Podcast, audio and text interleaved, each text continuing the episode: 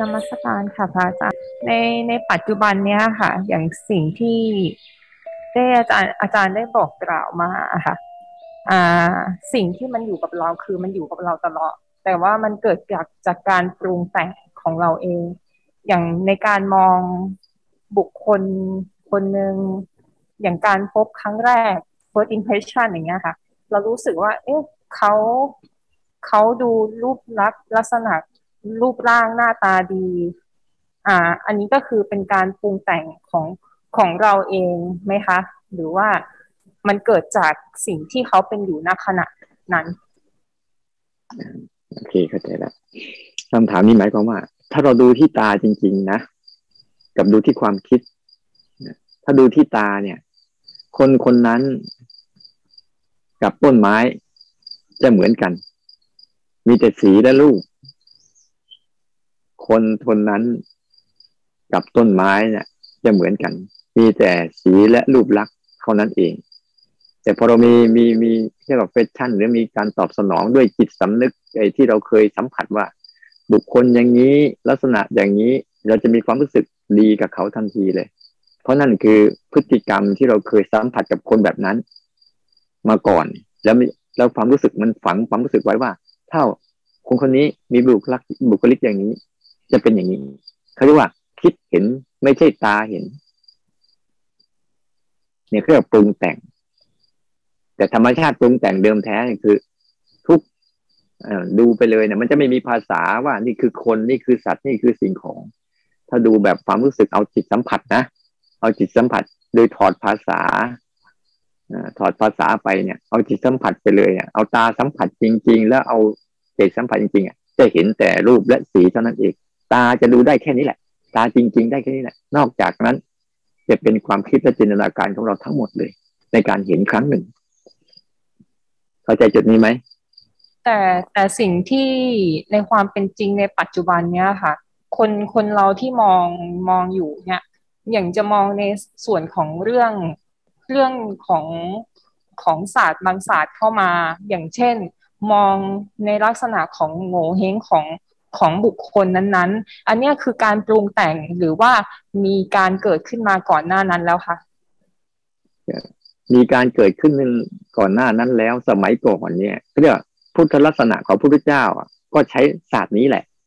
ที่เขาทำนายพระพุทธเจ้าว่าจะเป็นบุคคลที่เป็นอะไรก็ได้พุทธลักษณะคืออาการสามสิบสองนี่เป็นศาสตร์ศาสตร์หนึ่งนะ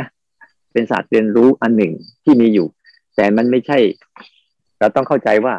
มันเป็นการปรุงแต่งของโลกอันหนึ่งที่เขาดูลักษณะเขามันแล้วเขาทำนาย สัตว์นี้มีอยู่โงเฮงบ้างอ่าทิศทางบ้างอะไรบ้างเนี่ยเขามีศาสตร์นี้อยู่ แต่ศาสตร์เนี้ยไม่ใช่ศาสตร์แห่งการที่จะวางการปรุงแต่ง ต้องเข้าใจเราก็รู้สึกว่า ไม่ได้วางความเชื่อ แต่อาจจะเติมความเชื่อ เพิ่มความเชื่อ แล้วก็สำคัญมั่นหมายในความเชื่อนั้นไป มันเลยไม่ เข้าถึงจิตวิญญาณเดิมแท้ที่อิสระจากความเชื่อเข้าใจป่ะนะเข้าใจแล้วค่ะอาจารย์อ่าเออ มันมีศาสตร์เหล่านี้อยู่นะโอเค ตั้งแต่พระพุทธการแล้วในส่วนของใช่ ตั้งแต่สมัยก่อนนั้นมา แล้วแล้วในสิ่งที่ แล้วในสิ่งที่ปัจจุบันอย่างเงี้ยค่ะอ่าคนนะคนนะปัจจุบันนี้หรือในเป็นส่วนมากเลย กับการที่มองรูปลักษณ์ของตัวเองอะค่ะของอาจารย์พระอาจารย์อ่าในการอย่างเช่น การไปสัญญกรรมตกแต่งเพิ่มเติมโง่เฮงในลักษณะเนี้ยเพิ่มเติมเพิ่มขึ้นเนี่ย อันนี้คือการปรุงแต่งโดยแท้จริงเลยใช่ไหมคะอันนี้เรียกว่านั่นแหละอาศัยความเชื่อนั่นแหละ จึงเกิดแรงผลักดันไปสู่การกระทำ หลงไปกับความเชื่อ หลงไปกับจินตนาการนั้น แล้วทีเนี้ยเขาจะวังวนอะจิตเขาจะวังวน บางครั้งวันนี้จะเกี่ยวกับเรื่องโชคลาง เกี่ยวกับวันเดือนปี เกี่ยวกับชื่อ เกี่ยวกับตัวเลขมันเต็มไปหมดเลย มันจะพาออกนอกทางไม่ใช่พุทธศาสนานะ มันเป็นแค่ศาสตร์ศาสตร์หนึ่ง แต่ไม่ใช่ศาสตร์พุทธทางศาสตร์พุทธทางพุทธศาสนาเท่านั้นเอง เป็นศาสตร์ศาสตร์หนึ่งที่มีคู่อยู่กับโลก อยู่ตลอดเวลา แล้วใครไปเชื่อศาสตร์นี้ก็จะเข้าไปอยู่วังวนของการ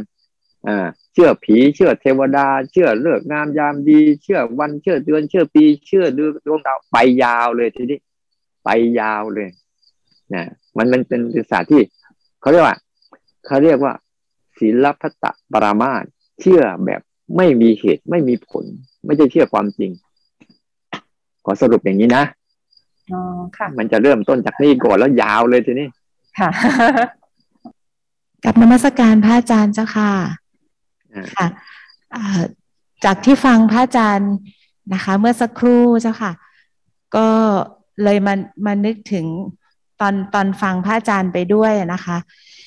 มันทำให้ได้เห็นถึงตอนก็สร้างจังหวะไปด้วย ฟังพระอาจารย์ไปด้วย รับรู้ตรงนั้น แล้วมันมีอารมณ์ของความเข้าใจ บางบางบางครั้งอะค่ะ เกิดขึ้นมา มันมีความรู้สึกของความพอเข้าใจนะคะ มันเหมือนมีใจมีความสุขเหมือนมีปิติขึ้นมา มันได้เห็นนะคะ ว่ากายเราก็ได้ฟังอยู่นะคะ แล้วก็สร้างจังหวะอยู่นะคะ แล้วก็เหมือนรับรู้ที่การฟังเจ้าค่ะ แล้วก็ใจก็มีมีอารมณ์หรือมีมีความรู้สึกดีใจขึ้นมา นะคะ แล้วมันมีบางบางครั้งที่พระอาจารย์อธิบาย แล้วเราก็จะเกิดความฟังไหลาตามไปสิ่งนั้น แล้วก็เกิดความสงสัยแล้วไม่เข้าใจอะค่ะ ใจมันก็จะรู้สึกว่า เอ๊ะ คืออะไรไม่ทันอะไรอย่างเงี้ยค่ะ คือมันจะมีภาวะตรงนี้เข้ามา แต่แต่ก็รับมัน รับรู้กลับมารับรู้ได้ว่าอ๋อใจเราไม่ไม่ไม่ปกติแล้วมันก็เหมือนกับ เริ่มที่จะมาแบบเหมือนตัดสินตัวเองอะค่ะ ว่าอ๋อเราเรายังเหมือนไม่ได้จดจ่อมันมี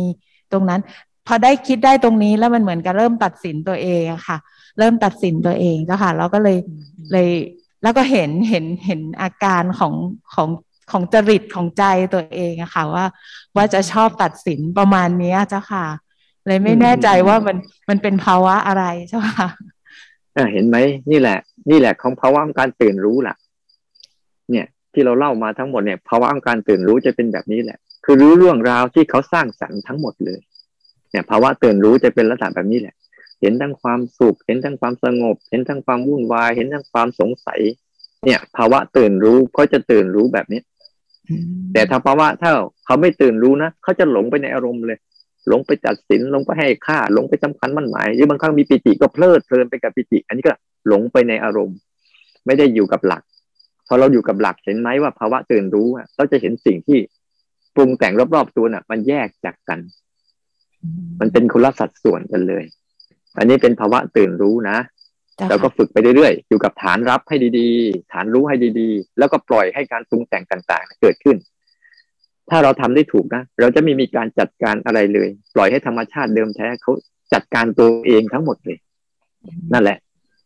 อืมเจ้าค่ะ สาธุเจ้าค่ะอ่ากราบนมัสการค่ะโยมอยากอ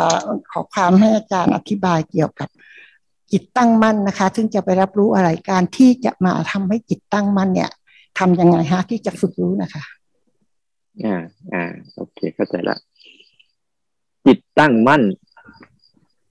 จิตตั้งมั่นนะ การจะทำจิตตั้งมั่น จิตตั้งมั่นทำไม่ได้จิตตั้งมั่นนี่ทำไม่ได้นะ แต่จะทำให้จิตตั้งมั่นอะ อาศัยเหตุที่ตั้งมั่น จึงจะเกิดจิตที่ตั้งมั่น จะมาพูดไปเมื่อกี้ทั้งบอกเข้าใจนะอาศัยเหตุที่ตั้งมั่น คือ ตาหูจมูกลิ้นกายแล้วก็หาไทยวัตถุทั้งหมดเนี่ยมันเป็นฐานที่ตั้งมั่นอยู่แล้ว ที่เราวามีสติ รู้มันให้ลึกซึ้ง เขาเข้าใจไหมว่ารับรู้มันอย่างลึกซึ้งอย่ารับรู้แบบฉับฉวยพยายามรับรู้มันอย่างลึกซึ้ง เนี่ย ตอนเนี้ย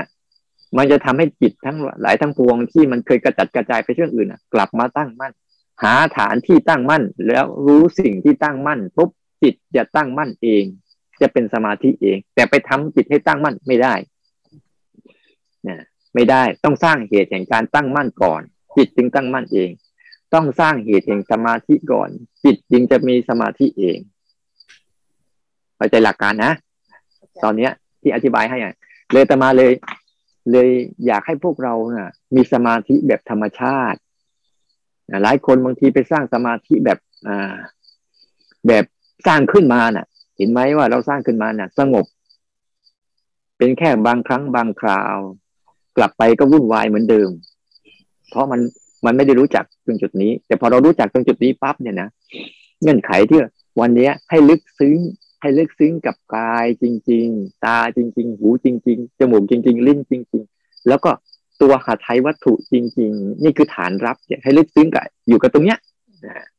กับฐานรับฐานรู้ แล้วจะเห็นว่าไอ้ตัวปรุงแต่งเนี่ยมันแยกสัดส่วนกันอีกทีนึงตัวปรุงแต่งก็เป็นอีกกลุ่มหนึ่งที่มันจะฟุ้งซ่านมันอยู่เรื่อยๆ จะสร้างอารมณ์วนเวียนวนเวียนวุ่นวายเราอยู่อย่างนั้นแหละสังเกตอาตมาเลยบอกว่า เวลาเราเห็นความวุ่นวาย นั่นแหละเราเริ่มสงบ แต่ถ้าเราไม่เห็นความวุ่นวายไปวุ่นวายเองนั่นแหละ เราฟุ้งซ่านหลักการมันตรงกันข้ามนะ คุณจะออกจากสิ่งที่ไม่ตั้งมั่น ต้องเห็นสิ่งที่จะ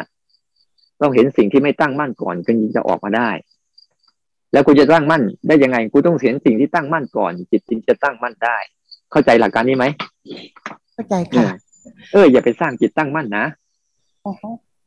เดี๋ยวจะเจอ เดี๋ยวจะเป็นอารมณ์ตอนนี้พระอาจารย์ก็พูดถึงฝึกรู้กับฝึกออก แล้วฝึกฝืนนะคะ อธิบายอีกครั้งหนึ่งได้ไหมคะอ๋อเอ่อฝึกฝืนก็คือว่า เมื่อจิตมันเข้าไปแล้ว บางครั้งน่ะ จิตมันเข้าไปร่วมในอารมณ์ที่ว่า เมื่อจิตมันเข้าไปเล่นกับสิ่งรอบๆตัวสิ่งมาปรุงแต่งตาหูจมูกลิ้นกายใช่ไหม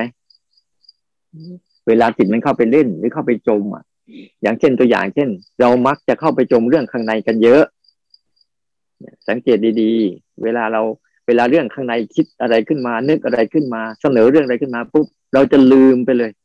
ลืมไปเลย พอลืมไปปุ๊บเนี่ย มันจะทให้ผลักดันให้กายกรรมวจีกรรมทำตาม อันนี้แหละคือจังหวะที่เราต้องฝืนอ๋อมันอยากทำเรื่องนี้นะอยากพูดเรื่องนี้นะอยากไปอย่างนี้นะตัวอย่างเช่นง่าย ๆ เวลาบางครั้งนะมันนั่งไปมันเบื่อ มันเบื่อ โอ้ยทำไปแล้วก็เบื่อ เบื่อ เราอยากลุกไปนู่น อยากลุกไปนี่ไปเปลี่ยนอิยาบทหน่อยเพื่อแก้เบื่อเนี่ยเบื่อนั่นคืออารมณ์ข้างในแล้วแล้วจิตเข้าไปร่วมกับอารมณ์ข้างในมันเบื่ออ่าทีนี้แหละ มันพอไปร่วมมาไปร่วมข้างในปุ๊บมันจะเกิดพฤติกรรมทางกายทันทีเลยกายเริ่มจะหาวิธีการไปเข้าห้องน้ำบ้างไปตรงนู้นบ้างไปตรงนี้บ้างเนี่ย มันจะเริ่มผลักดันสู่วิธีทางกายทันทีเลย แล้วก็บางทีใครถามว่าอ้าวทำไมไม่ทำอย่างนี้ ก็มีเหตุผลแก้ตัวทันทีเลยอ้าแก้แก้อารมณ์บ้าง แก้ไขอารมณ์บ้างเปลี่ยนแปลงบ้างเนี่ย แต่ถ้าเรารู้นะอ่าโอเคมันเบื่อ แต่ร่างกายยังคงสบายอยู่ไม่ใช่ปวดใช่เมื่อยนะแต่มันเบื่อ เราก็นั่งทำเฉยๆไป เนี่ยเขาฝึกฝืน ไม่เอากายกรรมกับวิจีกรรม ไปทำตามเรื่องข้างใน แล้วเดี๋ยว มโนกรรมมันคือใจจะออกมาอยู่กับกาย เนี่ยเรียกฝึกฝืนพาเขาออกไปแล้วเขาเข้าไปร่วมแล้วพาเขาออกมาอยู่ตรงนี้ มาตั้งมั่นอยู่กับฐานนี้บ่อยๆให้ฝึกฝืนแบบนี้นะที่ฐานมันฝึกฝืนใช่ไหมใช่ค่ะ อ่า ฝึกฝืนมันอย่างเงี้ยบางทีเรา เอ้ยอยากกินกาแฟลองฝืนดูซิไม่กินจะเป็นไง อ่าเดี๋ยวก็จะมีเหตุผลนู่นนี่นั่นให้เรา เนี่ยก็วิธีฝึกฝืนนะ ถ้าเอาให้ให้มโนมันจะออกทั้งสามอย่างกายกรรมวิจีกรรมมโนกรรม ให้เราเมื่อเราควบคุมมโนกรรมในใจไม่ได้ มันเข้าไปร่วมอารมณ์แล้วเนี่ย เราแค่เบรกที่กายกรรมกับวิจีกรรมแค่นั้นแหละ เดี๋ยวเขาออกมาเองเขาออกมาเอง เพราะว่านี่คือการมีศีลนั่นเอง เข้าใจเนาะเข้าใจค่ะขอบพระคุณค่ะเออเออลองหัดอย่างนี้นะพระอาจารย์เจ้าค่ะกับพระอาจารย์ค่ะ ว่าไงว่าไงว่าไงค่ะ พระอาจารย์คะฝึกออกอะค่ะ ก็คือ เอ่อยมเรียนถามว่าเวเวลาที่เรามองหรือเราฟัง หรือว่าแม้กระทั่งเวลาที่เราทานอาหารเนี่ย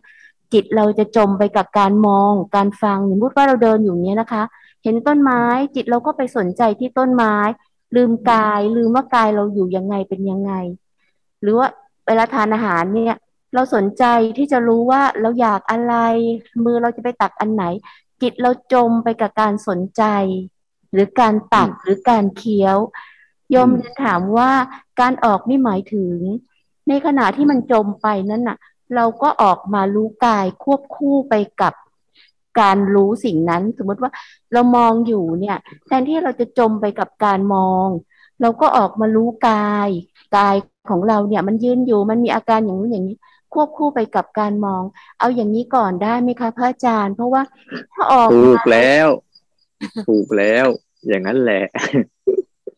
อย่างนั้นแหละ ถูกแล้ว ไม่ได้เอาอย่างนี้ก่อนละอย่างนั้นแหละ ถูกแล้ว นะค่ะเออเพราะเพราะสังเกตดูถ้าเราจมอะเราจะลืมกายทันทีเลย สังเกตเห็นกายจะหายหมดเลย เวลาเราจมไปกับอารมณ์ต่างๆ สังเกตดูสิเพราะเราลึกส่วนใหญ่คนส่วนใหญ่นะจะลึกซึ้งกับอารมณ์ แต่ไม่ลึกซึ้งกับการอยู่กับกาย สังเกตดูนะจิตของทุกคนนะมันจะลึกซึ้งกับอารมณ์ที่เกิดกับกาย หรือ ลึกซึ้งกับอารมณ์ที่เกิดทางอายตนะทั้งหมดเลย แต่ไม่ลึกซึ้งกับการอยู่ที่อายตนะอาตมาเลยบอกว่า เมื่อการอยู่กับอายตนะปุ๊บเนี่ยนะ มันก็มีอารมณ์ที่เกิดควบคู่กับอายตนะเหล่านั้นไปด้วย แต่จิตเราอะสามารถที่จะลึกซึ้งอยู่กับอายตนะของเราได้ ท่ามกลางที่มันเกิดขึ้นเหล่านี้แหละ อย่างเนี้ยถูกแล้วค่ะไม่ใช่ว่า อยู่กับกาย แล้วไม่มีอะไรเกิดขึ้นเลย โอ้ยอย่างนั้นก็ไม่ใช่ อย่างนั้นก็ไม่ใช่นะ แต่ให้มันชัดเจนกับจุดนี้ให้ดีๆ แล้วมันจะมีสภาวะของสมาธิแบบธรรมชาติ ไม่หวั่นไหวกับการปรุงแต่งในโลกใบนี้อีก เกิดขึ้นทั้งภายในและภายนอก ปัญหาของพวกเรามีอันหนึ่ง เวลาเราฝึกปฏิบัติปั๊บเนี่ยนะคืออยากได้ แล้วก็อยากดี แล้วก็อยากจัดการนี่แหละสามตัวนี่แหละ มันเลยทำให้การศึกษาเรียนรู้แบบธรรมชาติเดิมแท้ไม่สนุก ปฏิบัติธรรมจึงไม่ค่อยสนุก เพราะมันมีความรู้สึกจะต้อง ไปพยายามที่จะอยากได้บ้างสิ่งที่ดีๆอยากได้อยากดี แล้วก็อยากจัดการเนี่ย มันเลยทำให้การภาวนาเราเนี่ยอึดอัดขัดเคืองมีปัญหาเยอะแยะไม่ปล่อย ไม่ฝึกปล่อยให้ธรรมชาติเดิมแท้เขาทำของเขาอย่างนั้นทั้งหมดเลย เพียงแต่เราจะฝึกนั่งดูเขาเฉยๆนะ ไม่ได้ฝึกทำอะไร นั่งดูเขาอ๋อเขาทำกันอย่างนี้เลยเขาเกิดกันอย่างนี้เลยเขาเป็นกันอย่างนี้เลยเขาหายกันอย่างนี้เลยนี่เขามีอาการแบบนี้เลยแค่นี้แหละ เอาจิตสัมผัสมันแบบนี้เลย ค่ะ อย่างนั้นก็คือวันนี้ก็ฝึกฝึกเวลาที่ เอ่อตาหูจมูกลิ้นกายใจทำงาน ก็รู้กายควบคู่ไปด้วยนะคะอ่าอาจารย์ อ่า เดี๋ยวจะบอกให้ เดี๋ยวจะบอกวิธีฝึกให้ อ่า